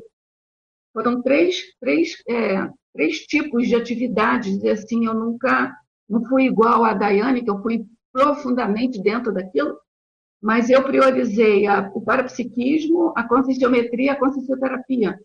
Eu fiz várias consciencioterapias, fiz vários cursos daquele, assim, é, daquele, como é que chama, é, é conscienciograma na prática, enfim. Então, isso me deu, assim, uma certa, um certo rumo. Mas eu diria que, assim, o maior, o maior investimento que eu fiz foi realmente no Mental Soma, foi a questão da, da escrita, que foi esse foi o objetivo de eu vir para cá. E hoje, assim, eu trabalho ajudando um pouco as pessoas, né? Entendeu? Um pouco não, Rosa. É. Um monte. Não, não é possível, né?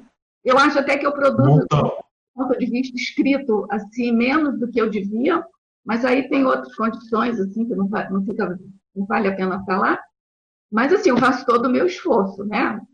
Estou fazendo aos poucos, mas eu estou fazendo. Clara, você queria comentar um pouco, Clara, da tua experiência aí? Eu estava escutando vocês e fiz a minha listinha também, claro, né? Puxa, tantas coisas, tantas opções, né? Mas o, o que eu acho que foi mais significativo como prioridade intermissivista para mim foi a opção pelo voluntariado.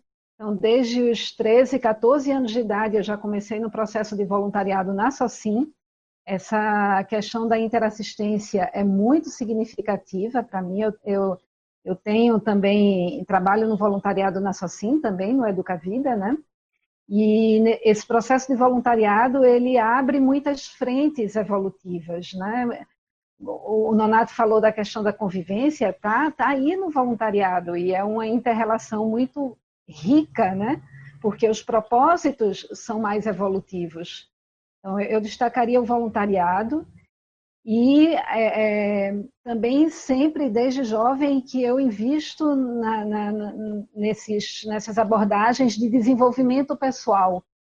Antes, antes de conhecer a conscienciologia, eu estava né, na, na autoajuda, no desenvolvimento pessoal, na inteligência emocional, e com a conscienciologia ampliou-se muito mais isso, então eu destacaria a questão da autoevolução né, como outro ponto fundamental e marcadamente dentro do processo de cientificidade, né, a autocientificidade para o processo de autopesquisa, que é, para mim, crucial e foi o que me atraiu na conscienciologia, foi essa abordagem é, científica né, da, da autoevolução da, da, e de tudo que a conscienciologia traz de maneira técnica, científica, com técnicas para tudo. Então, essas prioridades são as que mais se destacam assim na questão da priorização intermissivista, cientificidade e voluntariado, a interassistência. Legal. Renato, você fez a pergunta aí, eu fiquei pensando, vou, falar também aqui umas questões que eu elenquei. Quando eu conheci a Conscienciologia, né, lá nos 17, 18 anos, é, eu sentia muita confusão mental, questão da adolescência e tal. E, e eu pensava assim, que tinha que ter uma saída eu lembro na época, né, tanta pressão, aquela coisa do adolescente e tal. E aí, quando eu fiz o primeiro curso de Conscienciologia, me veio uma ideia que era assim, ferramentas subjetivas, ferramentas objetivas para entender a subjetividade. É, é, isso, isso para mim foi um vínculo a vida inteira dentro da conscienciologia. E nessa questão da convivência com o Valdo que você trouxe, uma das coisas que eu mais dei valor assim que ele falava para colocar as ideias acima das pessoas. E eu acho que essa é uma grande dificuldade hoje é, dos, dos intermissivistas, porque eles não entendem isso. Então, dá uma briguinha, dá um negocinho, eles chutam o balde, entende? Então, assim, a, eu acho que a, a, mega prioridade do intermissivista é colocar as ideias acima das pessoas, as pessoas entenderem que uma verpom, né, entender que uma compreensão, que um insight isso sim é um grande valor, isso sim é um determinante plexológico. É claro que a convivência é fundamental e é claro que, o voluntariado ele está dentro disso, mas é você precisa dimensionar às vezes as coisas. Então eu acho que uma, uma das coisas que mais me ajudou na vida dentro da Conscienciologia é que nos momentos mais críticos, por exemplo, eu já tive grandes decepções com os amigos, com amigos, pessoas que eram grandes amigos meus que fizeram coisas que eu de eu ir conversar com o Valdo, disse, Valdo, mas como que a pessoa fez isso? Disse, Eduardo, perdoa, deixa para lá, isso acontece, as pessoas fazem isso e tal. E assim, eu não sabia direito lidar com isso. Então, quando vislumbrei esse entendimento de que realmente as ideias estão acima das pessoas, as amizades, elas, elas ganham mais força também, porque você vai valorizar as ideias dos seus amigos, por exemplo. Você vai valorizar, você vai dar valor para algo que eu acho que é, é fundamental, né, que é a questão do, do entendimento da conscienciologia. O core da conscienciologia depende dessa premissa, né? Então, isso não é desvalorizar a convivialidade, desvalorizar o voluntariado, não é isso. Muito pelo contrário, é você unir esse tipo de compreensão né, das ideias e, e, aplicar isso no voluntariado. Então, eu acho que isso me ajudou bastante dentro dessa questão que você trouxe. Mas, muito, legal a, muito legal a, complementariedade né, da, das, das respostas, porque é difícil eleger uma, né? Como todo mundo falou isso, e ao mesmo tempo cada um deu uma resposta diferente. Você quer falar, Eduardo, aqui a, a pergunta? Não, pera, você quer amarrar as pontas aí ou vou trazer mais alguma questão aí? Não, não, não. Eu vou, eu vou ler aqui. Nós temos só uma, uma pergunta aqui no momento. A, a Terezinha ela, ela coloca o seguinte: depois da escolha evolutiva, tem a manutenção desta escolha. Como manter a motivação e lucidez no caso de livro, a, a organização e a disciplina da consciência expressiva? Ah, foi o ciclo da semana passada, né? Ela está perguntando, vale a pena ela assistir aí o ciclo da semana passada? Assim, eu posso dar um pontapé inicial, mas os, os, colegas podem aprofundar também. Eu acho que nessa condição do livro, da dispersão, é uma força quase bruta de você sentar os seus glúteos na cadeira. Então, eu acho que é uma força bruta mesmo. Senta na cadeira, abre esse livro e vai ler vai escrever, vai anotar e começa a criar tempo para isso. Tira esse celular de perto, não deixa nem a tela para cima, porque ele é dispersivo. Vou falar uma, uma, sugestão aqui que eu aprendi recentemente. Né? Desative as suas notificações de celular, desative, porque isso é um tuk, tuk, tuk, que fica tirando a sua atenção. Então, assim, são coisas, até certo ponto, hoje eu vejo, na questão da dispersão, quase bruta, assim, é, é física, é mecânica, orgânica. E é claro que a partir desse conceptáculo mais mecânico aí, é, físico, de, de, postura, de sentar, de ler e tal, você vai chegando, vai dissecando aí o seu mental soma para aprofundar a compreensão do que você lê, que você é, as ideias vão começar a vir e tal. Mas o, o disperso ele está sempre levantando da cadeira, ele quer pegar alguma coisa na geladeira, ele quer ligar para alguém, ele é, mais importante é, ver o celular e isso precisa ser cortado. Rosa, você queria complementar? Não sei se eu vi você levantar a mão. É? Alguém mais levantou a mão? Então, pessoal, vamos ver uma próxima pergunta aqui, que eu acho que tem a ver com o que a gente vem, vem debatendo aqui. Né? A gente comentou alguma coisa sobre a crise existencial. Eu queria é, ver de vocês assim, qual é o papel da crise existencial na qualificação das escolhas? Como é que vocês veem isso?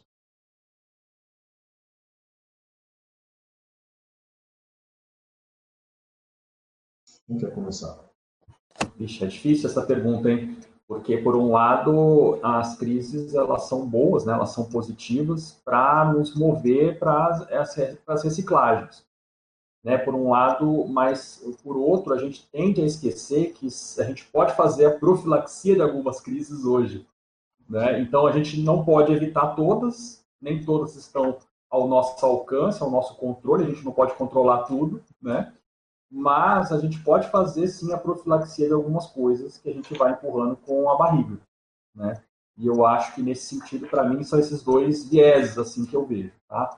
Eu acho que é... eu vi uma eu vi uma uma frase, né, é, há duas semanas, bem interessante assim, né? Que tem a ver com o processo de desperticidade e de outros outros conceitos que a gente estuda aí. É uma frase de uma tenista norte-americana e ela comenta basicamente sobre o processo ali do, do, do esporte, mas ela fala basicamente o seguinte, que a, que a pressão é um privilégio. Depende de como a gente encara é, esse fato, o que a gente faz com essa pressão. Então, isso é uma, isso é uma esportista, né, falando de um processo de pressão, né, uh, né no caso ali, ela está falando da pressão, por exemplo, dela numa quadra, né, ali, né, de lidar com o adversário e tudo mais, mas a gente pode tirar isso como uma lição de vida, né? Na verdade, é, se a gente for trocar a palavra pressão por assédio, por exemplo, é, cabe muito bem, né? E aí eu acho que legal nesse sentido, é, cabe também a palavra crise, né?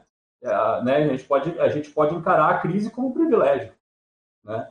É, depende da maneira como a gente encara isso. Achei bem interessante essa frase, principalmente por não ser uma pessoa da conscienciologia, né? É um processo bem assim de experiência mesmo, e isso às vezes elucida mais. Eu estava anotando aqui, eu vi que a Rosa levantou a mão e a Rosane. Mais alguém levantou? Então eu acho que é a Rosa e depois a Rosane. Fala aí, Rosa. Então, eu acho que a crise, é, ela sobrevém por causa do, da, da imaturidade que a gente ainda não tem, vai adquirindo aos poucos. Porque o ideal da crise é você transformar em crise de crescimento. A crise pela crise só não ajuda em nada. Né? E aí tem uma, um verbete do professor Valdo, que é zona de conforto, é, que é neutro. Né? Então, ele diz que, por exemplo, para você escrever, para você fazer algum tipo de produção, você tem que estar numa zona de conforto. Você não pode ter muito conflito, você não pode ter muita. Né? O que, que é ruim? É você se acomodar na, na zona de conforto. É você continuar na. na, na é, é, evitar as crises para poder se sentir numa, numa zona de conforto. Isso é ruim. Né? Você se acomodar com aquela crise. Agora, transformar aquela crise numa crise de crescimento, isso gera, mas, mas até certo ponto, uma, uma certa zona de conforto. E aí, para combinar a questão assim da, da evolução, ele diz assim, o, o, o serenão ele vive em zona de conforto. O que, que eu entendi disso, né? É que a, a tendência da evolução é aprender com os acertos, é ter decisões mais up-to-date, né? assim, mais rápidas, e, uh, e, se possível, como o Alexandre falou, antecipar as crises, ou seja, não deixar que aquilo vire possivelmente uma crise de sofrimento, e sim uma, é, é um, um, um, desconforto ligeiro para ser uma, uma, um ponto de crescimento. Então, eu acho que as, as nossas crises são em função das nossas imaturidades mesmo. Eu não, eu não acho assim, é, é, é importante ter a crise no, no, no estágio de, de pré-ser não vulgar, entendeu? Mas, assim, a rigor, do ponto de vista da evolução, o ideal é que a gente vá antecipando esses crescimentos para não precisar ter a crise. Mas, se tiver, desdramatizar e usar como, cresci, como ponto de crescimento, como um alerta, como um aprendizado de crescimento. Ok. Rosane? Então, vem bem na linha do, do Alexandre, acho que a Rosa também seguiu mais ou menos a mesma linha, é, que assim, a, a experiência por experiência, ela não evolui ninguém, não é? É, se a gente pudesse, toda nossa vida pregressa, tirar um bom proveito das experiências, certamente nós não estaríamos aqui no nível evolutivo que nós estamos, né? Então, é, não é a experiência, né? é o que a gente faz com a experiência que faz a diferença, necessariamente, né? Então, é, é, é, o que, que eu particularmente vejo hoje, com um pouco mais de lucidez, com um pouco mais de compreensão, é a gente procurar sempre tirar um proveito diferente da experiência. Então, se eu estou vivendo uma situação que talvez ela seja corriqueira, que talvez ela seja contínua, e às vezes tem experiências, né, em você vive uma situação no âmbito da sua vida, o pessoal, daí você vai no trabalho e aquela situação se repete. Aí pensa, opa, peraí. Então eu acho que eu não aprendi com essa experiência. Mas para eu aprender, para eu ter um, um, um, um, efeito diferente, um resultado diferente da experiência, talvez eu precise ter uma postura diferente. E é isso que talvez que esteja faltando. Então a gente sempre analisar é, qual é a minha postura diante da experiência, porque a experiência, pela experiência por si só, ela não vai produzir efeito se eu não souber tirar um bom proveito. Se eu não, se eu não souber, né, vou ficar gastando energia com a mesma coisa aí. Então, o que faz da experiência é, é, o, o, o CONS, o que faz da experiência é, significativa dentro do processo evolutivo é a minha postura de tirar proveito dela. Isso lembra muito a questão da intenção, né? é o que qualifica. Né? Mas, pessoal, está chegando aqui no nosso horário dos comerciais. Eu queria pedir para a Daiane fazer a nossa divulgação aí. Pode ser, Daiane? Pode sim, Eduardo. Então, aproveitando né, que a gente hoje está falando do tema da prioridade do intermissivista, a gente tem amanhã um curso que vai falar sobre cosmoética. Então, também uma das nossas prioridades, principalmente no sentido de estudar cosmoética de modo teórico, mas também estudar de modo prático. E é exatamente isso que vai acontecer amanhã, dia 18, no curso, mais um curso da ação integrada com a professora Cristina Aracaki, o curso Cosmoética, Abordagens Teórico-Práticas. Bem interessante, a professora Cris vai falar de moral humana e ética cósmica, vai falar de autonomia moral, de valores e princípios dos intermissivistas, do CPC, e algo que eu considero assim importantíssimo dentro do tema da professora Cris, que é a cultura da incorruptibilidade. Então, veja, dentro das nossas prioridades do intermissivista, a gente mexer com essa cultura da incorruptibilidade é importantíssimo. Então, fica o convite aí para todo mundo, o curso é amanhã, às 14h30, e mais um evento aí da ação integrada da CCCI.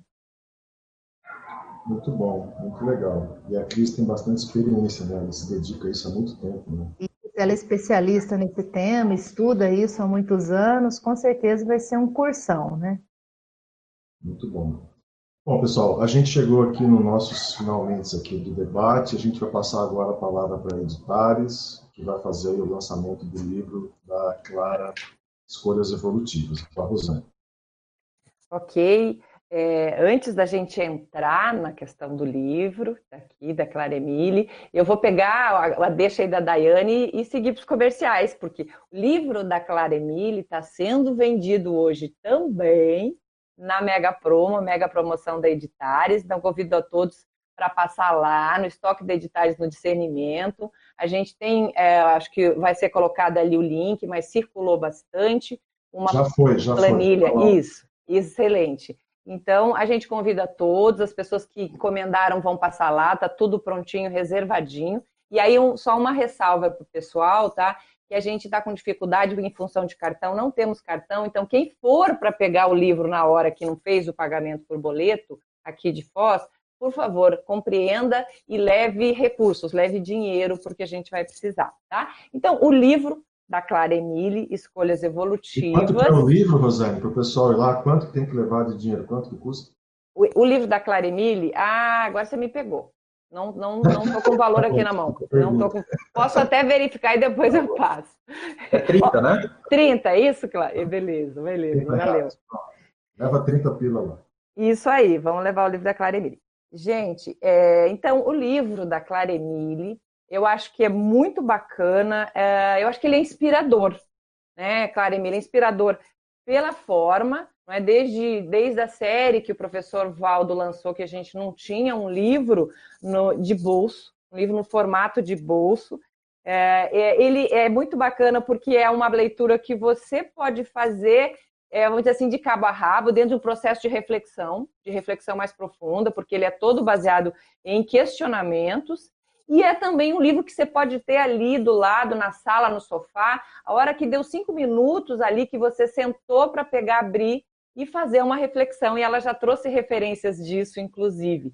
Então, esse formato, ele é muito bacana. E é bacana porque eu acho que serve de inspiração para outras pessoas também expandir. Né? Nós temos livros em vários formatos hoje em dia, né? Então, e ele é inspirador no tamanho, a forma dele no tamanho e no gênero da escrita também, tá? Então a gente achou muito bacana, é um tipo de publicação que há tempos não tínhamos. É, e o tema escolhas evolutivas também, né, gente? Há muito tempo que estava merecendo uma obra para a gente poder falar nisso, né? Como nós, nós fizemos hoje. É, então, o livro ele tem 120 opções evolutivas com o propósito de facilitar a priorização evolutiva para uma existência mais qualificada, né? É, facilitando aí as, é, o aprofundamento nas reflexões dos intermissivistas, como ela falou, mas eu acho que também para quem está mais recém-chegado, ele ajuda muito. Ele, é um, ele tem um perfil que ele faz uma boa interlocução não é? A gente já comentou, ele faz uma excelente interlocução com a enciclopédia, com outras obras mais avançadas. Então, ele cumpre um papel aí que eu acho que é muito significativo dentro do processo da intelectualidade. Então, parabéns, Clara Emile. Já vou passar a palavra para você. Vou apresentar, apresentar então a Clara Emile Beckham, não sei se a pronúncia correta é essa, Vieira, que nasceu em Recife. Ela é servidora pública, formada em engenharia de pesca, mestre em oceano, oceanografia, graduada em psicologia e já é autora de livro, né? Autora do livro 103 Pílulas de Inteligência Emocional e editora do livro Projeto de Vida Construa o Seu Futuro. Também é voluntária cofundadora da Educovida, Instituto Educacional para a Vida Sustentável. É pesquisadora da Conscienciologia desde 2006, iniciou o voluntariado conscienciocêntrico em 2008 e a docência conscienciológica em 2010. É autora de artigos na revista Consciência e verbetes na Enciclopédia da Conscienciologia. Clara Emília, se a gente estivesse presencialmente, eu te daria, te entregaria hoje a canetinha da Editares, né? E é, ajuda a gente a vincar o nosso processo grafológico, mas quando você vier aqui a Foz, a gente vai fazer essa entrega para você. Sinta-se né, com a caneta virtual e, por favor, a palavra é sua. Abrir aqui. Muito obrigada, Rosane, muito obrigada a todos que estiveram presentes a esse debate riquíssimo. Não poderia ter sido melhor para a gente lançar o livro, né, Rosane? Vamos ter a live no dia 24, né? Perfeito. a gente vai ampliar os conteúdos aí, as intenções do livro também. E eu sei que esse momento é bem rapidinho e eu tenho uma colinha aqui porque eu não queria correr risco de uhum. esquecer das pessoas que eu quero agradecer, né? E eu acho que ainda vou esquecer de alguns. Mas, primeiramente, ao professor Valdo Vieira, como propositor da Conscienciologia e toda a contribuição que ele deu aí para uh, o planeta, inclusive, né? Aos amparadores extrafísicos pelo contínuo amparo, acolhimento, inspirações, paciência comigo, os esclarecimentos benevolentes, é, as equipes intrafísicas que estiveram participando de tantos processos que contribuíram também para a escrita desse livro. Queria agradecer também a minha amiga Regina Neves, que foi quem me apresentou a Conscienciologia, bem no marco dos 36 anos de idade, fase executiva, e até hoje continuamos nos interassistindo. A Sandra Tornieri, que deu o pontapé inicial no, no, nesse livro, aliás, desde o, o, meu primeiro livro ela contribuiu, e fiquei muito feliz que ela fez o, a, a contracapa, o texto, né? e, e ela acompanhou a primeira revisão, as primeiras revisões do livro. Gisele Salles, quando o livro, o livro foi para a epígrafe, foi ela que deu a ideia de fazermos pensatas, pensamentos. Coloquei aqui a equipe da Editares, não vou conseguir falar o nome de todo mundo, muita gente colaborou, a gente teve reuniões, a gente teve vários revisores, mas eu queria fazer um agradecimento especial para o Sandro Batistella, que fez a primeira revisão na, na, segunda versão do livro, e a editora, minha editora foi a Milena Mascarenhas, né, sincronicamente, e tem também um livro chamado Projeto de Vida para Jovens, que é o que eu tenho trabalhado com o nosso livro Projeto de Vida Construa o Seu Futuro, que a Rosane citou, né? Mas também a Liege, que teve mais momentos comigo no processo de revisão. Então, são as pessoas que eu queria destacar. A Rosane, que está aqui presente, representando todos.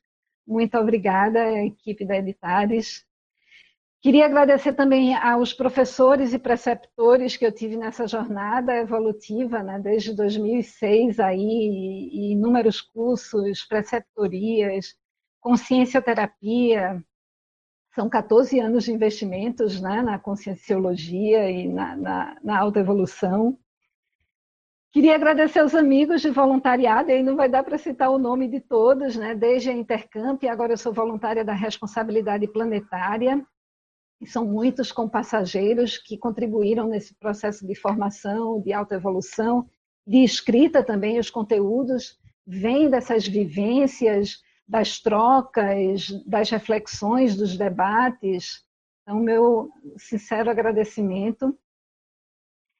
Queria também agradecer aos meus pais pela oportunidade dessa vida e pelos valores nobres que eles trouxeram para mim né, na minha formação desde a infância e adolescência.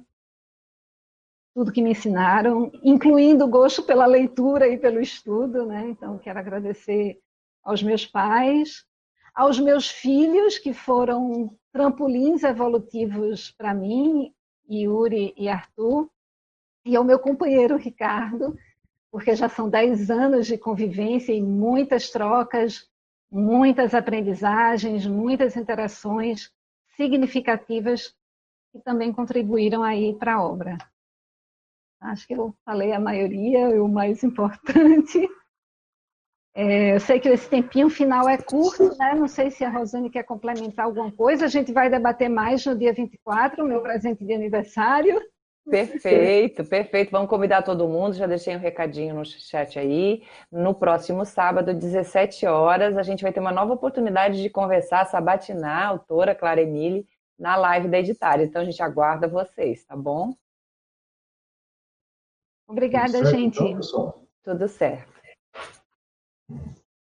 Bom, a gente tem mais alguns minutinhos aqui ainda. Mais uns três, quatro minutinhos. Vocês querem complementar com alguma questão que ficou para trás aí? Eu tinha anotado, Eduardo, aqui umas ponderações complementares quando o pessoal estava falando aí com relação às suas prioridades né, é, intermissivistas, que são a, as considerações, a especificidade de cada consim.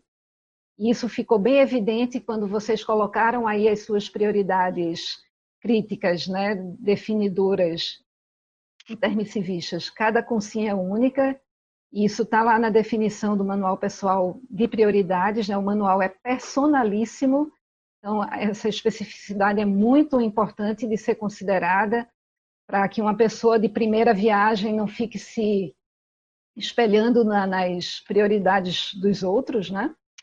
É, a questão do timing, que o João Paulo também falou um pouco no início, é muito importante o contexto, então a gente tem que observar né, o timing das escolhas também, e o processo de autorrespeito. Né? Nós estamos todos aqui em evolução, eu tenho muito chão pela frente, muitas vidas aí pela frente, e a gente enxergar, como eu estou fazendo, inclusive vou começar novo processo de, de consciencioterapia agora, porque nós somos multifacetados, né?